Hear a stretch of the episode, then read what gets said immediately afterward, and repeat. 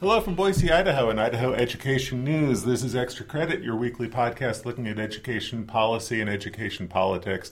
I'm Kevin Richert. And I'm Clark Corbin. And as you listen today, try to imagine that Kevin and I are not sitting right next to each other in his office wearing nearly identical spring themed uh, dress shirts because that would never It- happen. It's, it's orangey plaid day apparently, but it's but there's more important stuff. Uh, spring has officially come. Baseball season began yesterday. My Oakland Athletics are one and zero en route to a one sixty two and zero season. But most importantly, not to bury the lead here. No, really, the legislature has adjourned. They uh, called it a session late Wednesday afternoon. A little bit of drama towards the end, but the legislative session is now in the books. Kevin, it was. We told everybody that it was winding down, and it did indeed was. wind down, but not without a few. Uh, a few last minute moments of, of drama. Uh, we both split time over at the legislature on Wednesday. Kind of walk me through the last couple days of the session and how things ended up wrapping up. Yeah, well, what we saw happen the final couple days was what we thought might happen to some extent, but it, it, it, but it was still a strange process because of the way this session was structured and because of the mechanics of adjourning and waiting for bills to go to the governor's desk before the legislature could adjourn, and then the legislature deciding to stick around until the governor acted on all the pieces of legislation. You had this kind of swirl, this sort of waiting to see what happened from the governor's office and how the legislature would respond. And it did affect education this week. We saw the governor veto two education related bills. On Monday, he vetoed a bill that would would, would take the Idaho Reading Indicator off of the list of metrics that are used to define student growth, and ultimately the list of metrics that can be used to determine whether a teacher is eligible for a pay raise. The governor vetoed that bill on Monday. The House voted to uphold his veto. Uh, not even terribly close vote. They didn't Yeah. come close to the two thirds that they needed to override the governor's veto. And then on Wednesday, the final day of the session, the governor vetoed a bill that would relax uh, hiring requirements for charter school administrators. That veto stood without a vote. The uh, the House didn't even attempt an override. So really, you know, legislators decided to stick around until the end of the session on the you know, on the off chance that the governor was going to veto something that uh, that they were going to try to override as a legislature. In the end, the governor vetoed only two pieces of legislation. The House didn't uh, override either of those vetoes, and, and neither of the issues ever came back to the Senate. So it was fairly anticlimactic in the sense of any kind of showdown between the gentleman on the second floor and the legislators on the third floor of the state house. It just didn't happen. Um, to, to the extent that uh, we thought it might. Yeah, and and just as a plug, if you want to go back to last week's article, you wrote a great piece uh, a week ago Thursday talking about the winners and the losers from the session and what passed and And it really didn't change didn't. this week. Right. No, really, nothing of, of of great magnitude occurred. I mean, I, I know that uh, folks in the charter school community are pretty upset that this uh, administrator's bill got vetoed. Uh, already talk is uh, about trying to come back with a similar piece of legislation in 2019. So, uh, but in terms of some of the big issues that we talked about uh, in our wrap-up piece last week, uh, not really uh, much uh, much changed in these uh, final few days. And that charter bill was a divisive bill, even as it was going through the hearing process. Obviously, it passed the legislature on the way to being vetoed, but it had it encountered some resistance along the way. You know, the supporters said that this was about giving charter schools flexibility and making hires that would be appropriate for them. But opponents said, you know, hey, we really think this creates two different sets of standards for our school administrators between the more traditional public schools and the charter schools, which are still public schools in the state of Idaho, and they worried that that new charter bill would water down those requirements. So it did encounter some resistance and uh, um, some division along the way. And I think that might have had some reason uh, that may explain why this uh, override never came to a vote. Overrides are interesting. We don't see them happen very often. Yeah. And what we saw this week on the reading bill uh, was a really interesting vote. I mean, this is a bill that passed the House 66 to 1. Clearly, well more than a two thirds majority uh, approved it the first time around. When it came down to an override vote, only 29 legislators voted to override the governor's veto. And there's you know, there a lot goes on there. A lot factors into that um, that decision that lawmakers have to make. The charter bill was a lot more controversial. It did pass both houses, uh, passed the House on a party line vote, uh, passed the Senate with about two thirds majority, but uh, some Republican opposition as well. So I think an override on that bill would have been a tough sell anyway, especially when you factor in that uh, sometimes lawmakers maybe are reluctant to to cast an override vote to uh, to you know to you know, go against the governor's veto in, in, that public a fashion. Sure.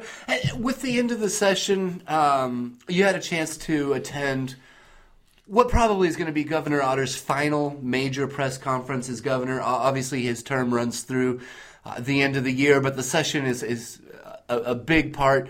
Um, of the political year here in Idaho. Give me a. You were there uh, on Thursday. Give me a sense of the governor's last presser. It was a long one. Yeah, it was a long one. He he and Republican leaders uh, kind of held court for a little bit over an hour uh, covered a lot of ground, not just education. I mean, the governor talked about, you know, it was really you know interesting, not not education related, but he talked about how as a governor he wasn't prepared for the uh, the process of having to uh, execute a uh, a person on death row, and that that's a really complicated and really a really gut wrenching decision that a governor has to, to make. He talked reflectively about that, about trying to prepare the next governor for that. He talked about uh, a lot of issues. Healthcare obviously was a, a big uh, talking point in the uh, post session uh, press conference.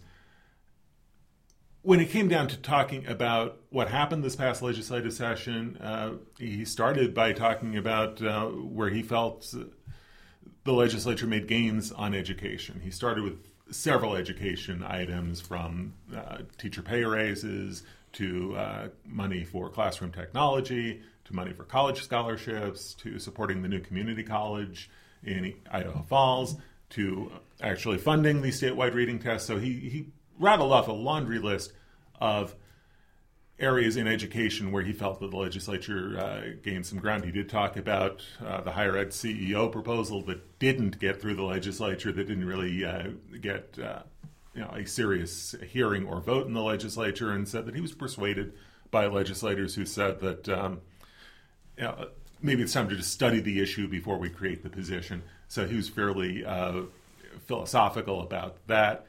Um, the tone that we got from the Republican leadership, not just Otter, but legislative leadership and Lieutenant Governor Brad Little, was that this was a session that cut a a balance between investing in education and providing tax cuts and putting money into state savings accounts. Not surprisingly, a very different tone when Democratic legislative leaders held their yeah it was sort of post session press conference. They held it uh, Wednesday afternoon, hours before adjournment. Um, the concern that we heard from House Minority Leader Matt Erpelding was, well, we, we've made pretty deep tax cuts.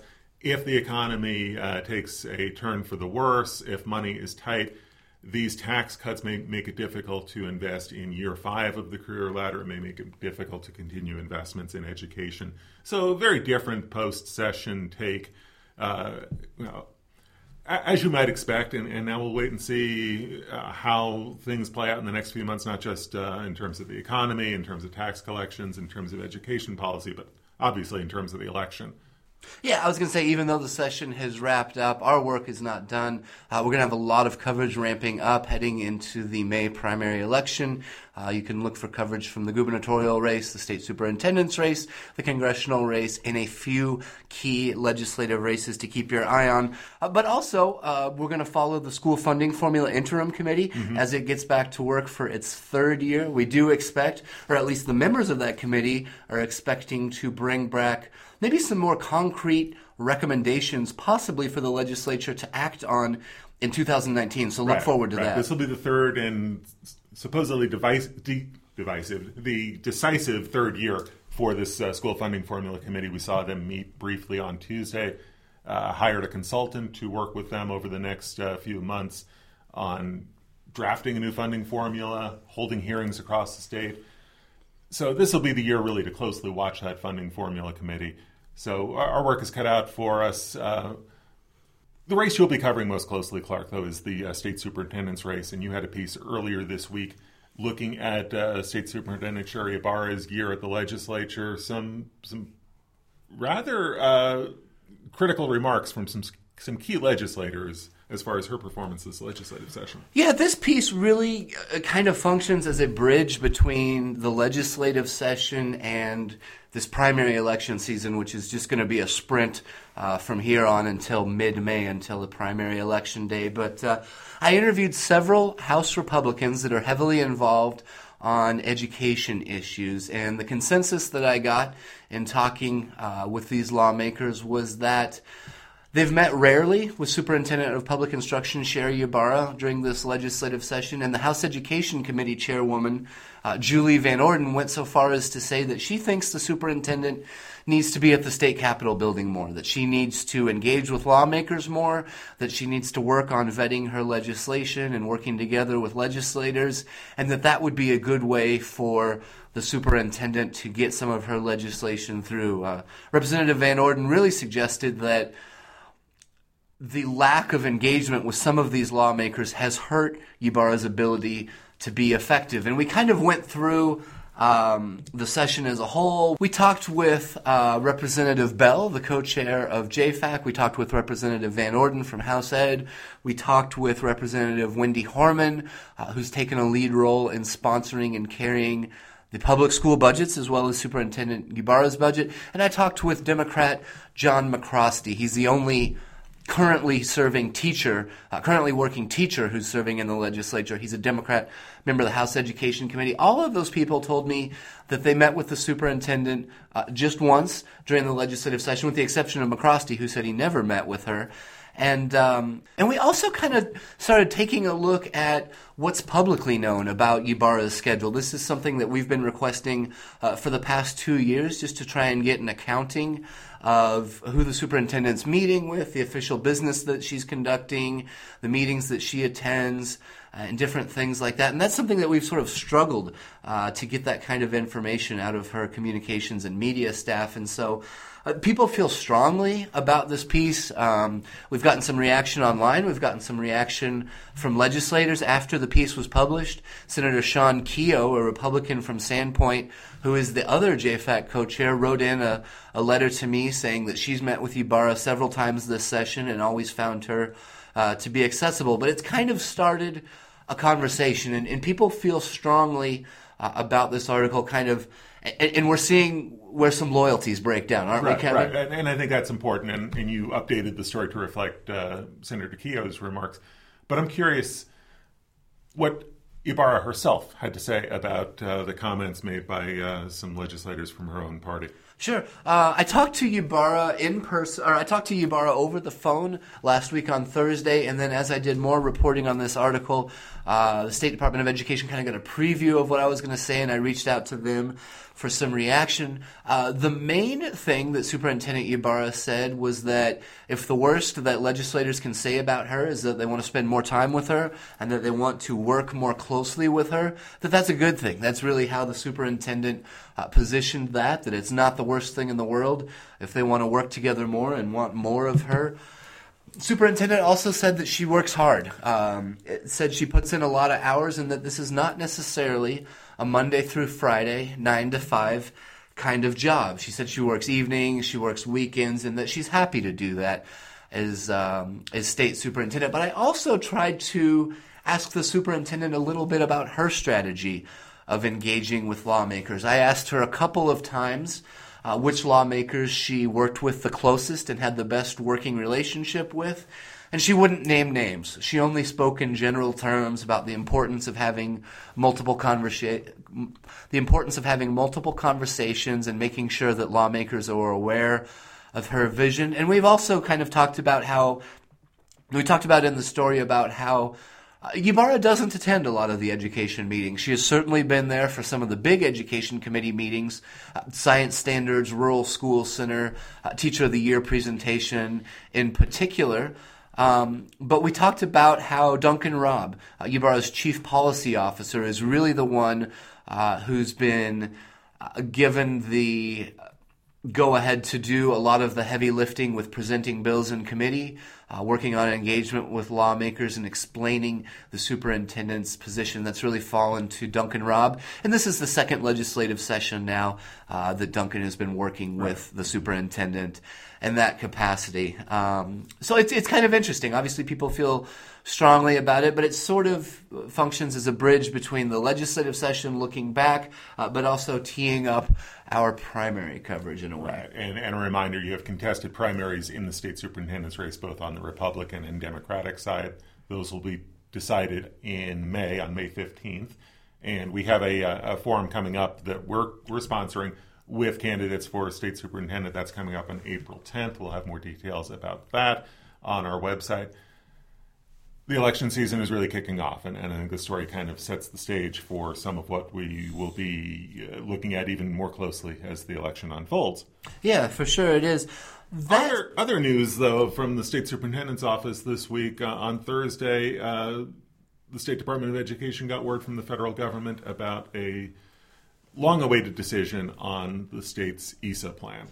Yeah, just when I thought the week was coming to a close and maybe we had all the news behind us, we got word late Thursday afternoon that Secretary of Education Betsy DeVos personally and fully approved Idaho's plan to comply with the federal Every Student Succeeds Act. That's a federal education law signed by former President Obama in late 2015. Uh, we've written about that law before at Idaho Ed News and we've talked about it a little bit on the podcast. That law is noteworthy. It replaced the controversial No Child Left Behind mm-hmm. Act. And one thing that's notable about ESSA, and it's a very complicated, long law, but one thing that's notable about it is in a very general sense, it pushes control and oversight of public schools away from the federal government, and it gives more control to the states and then the individual school districts themselves. Now, after that law, after that bill was signed into law, the states had to develop their own plan to comply with ESSA. And this is a big deal because this plan, it basically represents Idaho's application to receive about 85 to 87 million dollars in federal funding every year. But the plan also includes a new accountability system for public schools, essentially the first uh, official accountability system for schools since Superintendent Ybarra took office. Uh, she's in, about to finish up her first four year term here, and this will be the first accountability system that we've had. But the plan beyond that, it also outlines how Idaho will implement nine federal programs, and it also includes long range goals for education in the state of Idaho. So this is a long ranging, important document. Um, Superintendent Ybarra and State Board of Education President Linda Clark originally submitted this plan to the feds back in September of 2017.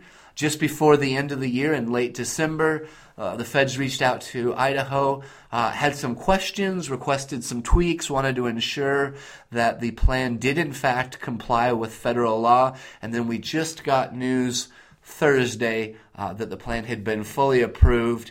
And uh, that's big news for the state of Idaho. And um, we're actually going to use this plan to identify both the highest performing and lowest performing mm-hmm. schools this summer. And so that criteria, uh, the school year's almost come to an end, uh, but the criteria in that plan will be used to identify um, sort of the best and the best type of schools that can be held up as bright spots and examples, but also identify the lowest performing schools, not necessarily for punitive purposes, but to push resources towards those low performing schools and to surround them with support as those schools develop turnaround plans.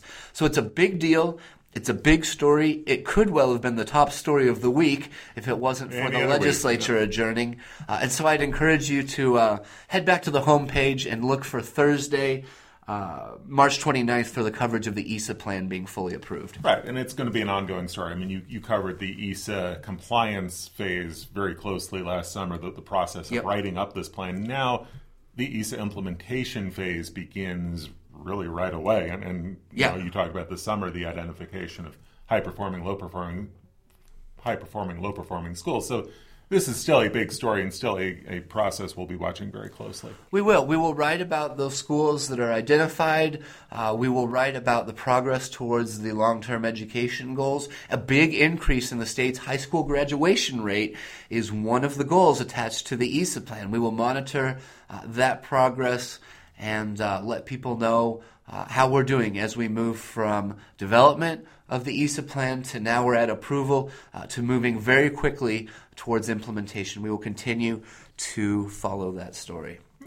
Okay. Well, I think that catches us up on a busy final week of the legislative session. Uh, looking ahead to next week, we'll have uh, a lot of coverage next week, and we want to definitely uh, call to your attention if you haven't already seen the story on our site. Andrew Reed, our multimedia reporter, is uh, in Florida even as we speak, and he will be at Cape Cape Canaveral. Say that uh, one time fast in my case. He will be at Cape, Cape Canaveral on Monday for the um, SpaceX rocket launch.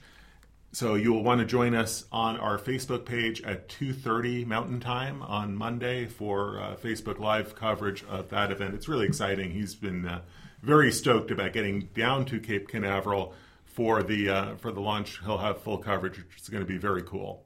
Yeah, Andrew was selected uh, by NASA uh, among dozens and dozens of journalists who applied to be a part of this. He's going to have a chance to tour the Kennedy Space Center, uh, to interview some of the NASA engineers, and then head over to Cape Canaveral for the launch on Monday afternoon. We've had an opportunity to partner up a little bit with Idaho's STEM Action Center and partner up with a few classrooms from throughout the state.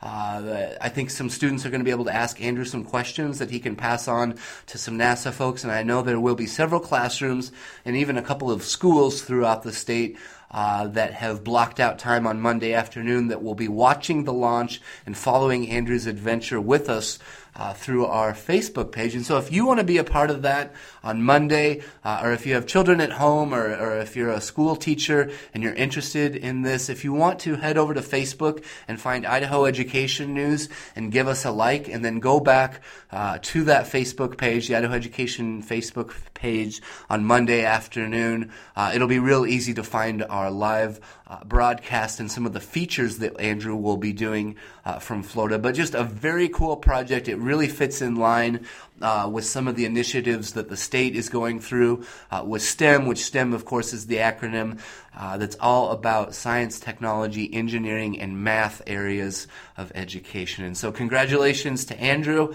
I hope for smooth weather uh, and that everything runs on time on Monday, but it's a, a very cool thing, and, and, it really gives Andrew a chance to be on the national stage, uh, working with the STEM project and sharing this uh, with educators and students back home in Idaho. Right, no, Kevin? It's very exciting stuff. So do check that out on Monday.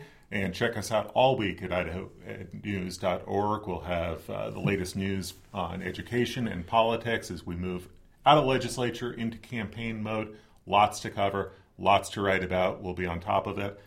And uh, we'll be back here next Friday to recap it all with another edition of the Extra Credit Podcast. Next Friday's podcast will be a really good one. We're going to give a preview of that candidate forum that yes. we're going to be hosting uh, in partnership with Boise State University uh, coming up very soon uh, in April. Next week on the podcast, we will have a preview of that campaign forum, let you know how you can get some of your questions to the candidates and how you can watch that forum, whether you'd like to attend in person or watch it digitally. So be sure to check back next week. We always have a lot of fun on the Extra Credit Podcast. I'm Clark. I'm Kevin. Have a good week.